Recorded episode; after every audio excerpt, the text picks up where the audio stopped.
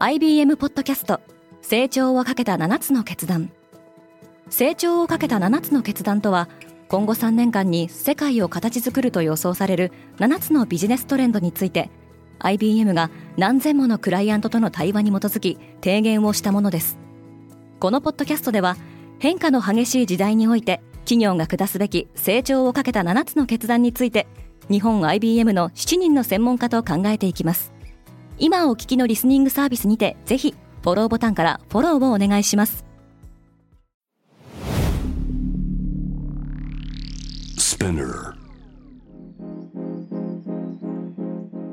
Good morning, アシュリーです。11月28日月曜日、世界で今起きていること。このポッドキャストデイリーブリーフでは世界で今まさに報じられた最新のニュースをいち早く声でお届けします。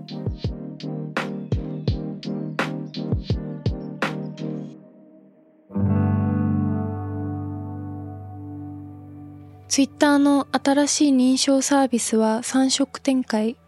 ツイッターのイーロン・マスク CEO は新たな認証サービスを開始すると表明しました。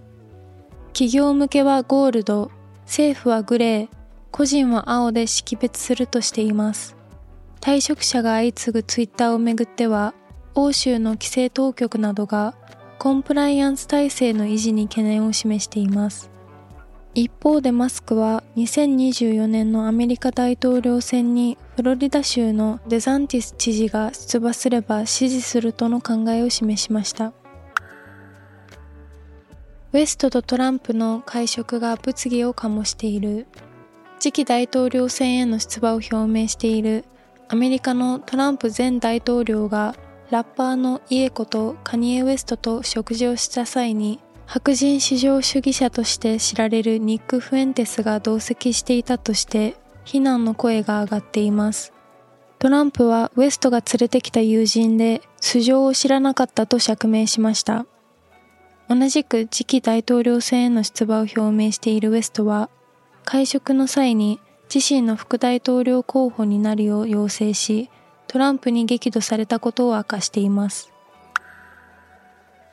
アメリカでファーウェイ製品の販売が禁止された。アメリカ連邦通信委員会は中国のファーウェイと ZTE が製造する電子機器のアメリカ国内での販売を禁止しました。国家安全保障に容認しがたいリスクをもたらす恐れがあるためとしており、この他に監視カメラメーカーや無線機メーカーも禁止措置の対象となっています。中国各地でゼロコロナ政策への抗議デモが広がっている。上海では週末、数百人が習近平の退陣を求めながら行進し、警察ともみ合いになったほか、北京では清華大学の学生らが抗議集会を行いました。中国政府はゼロコロナを掲げて厳しい感染対策を続けていますが、今月26日の新規感染者数は3万9791人となり、4日続けて過去最高を更新しました。これに加え、経済も悪化しており、中央銀行は5000億人民元、日本円でおよそ10兆円規模の追加の金融緩和を行うことを決定しています。台湾の総統が党首の座を退く。今月26日、台湾で投開票が行われた統一地方選挙では、与党民主党が敗北し、台湾総統で同党のトップも務めるツワイ・インウェイは、責任を取って党首を辞任する意向を明らかにしました。22の自治体の首長が選ばれた今回の選挙では、最大野党の国民党が首都台北を含む13の市や県で勝利を収めています。今回の地方選は2024年に予定される総統選の前哨戦とされています。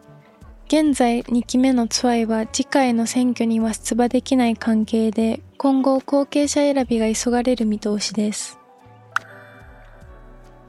ベラルーシの外相が急死した今月26日国営通信社がベラルーシの外務大臣ウェラジーミル・マケイが死亡したと報じました。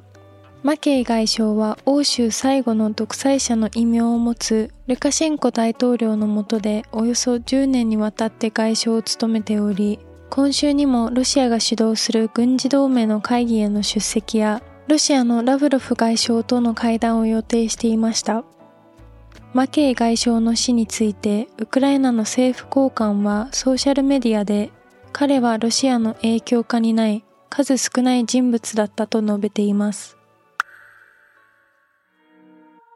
今、世界で起きているニュースをいち早く受け取りたい方は、Spotify、Apple Podcast、Amazon Music などでぜひデイリーブリーフをフォローしてくださいね。アシュリーでした。Have a nice day!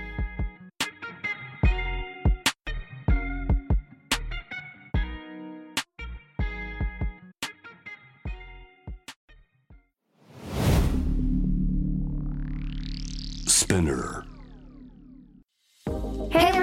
I'm your boss Mila and Reiko. 長谷川ミラと佐藤真子にシュレイコの二人でお送りしている東京ヤングバス同世代で共有したい情報や悩み私たちが感じる社会の違和感などシェアしています。毎週月曜にスペナーも通じてニューエピソードを配信中。メッセージは番組概要欄のメッセージフォームからお願いします。東京ヤングバス聞いてね。バイリスナーの皆様より多くのリクエストをいただいている話題のニュースを深掘りしたエピソードを週末の有料版で配信中です。今なら1ヶ月無料トライアルを実施中。詳細は概要欄に記載しています。この機会にぜひ聞いてみてくださいね。感想ご意見もお待ちしています。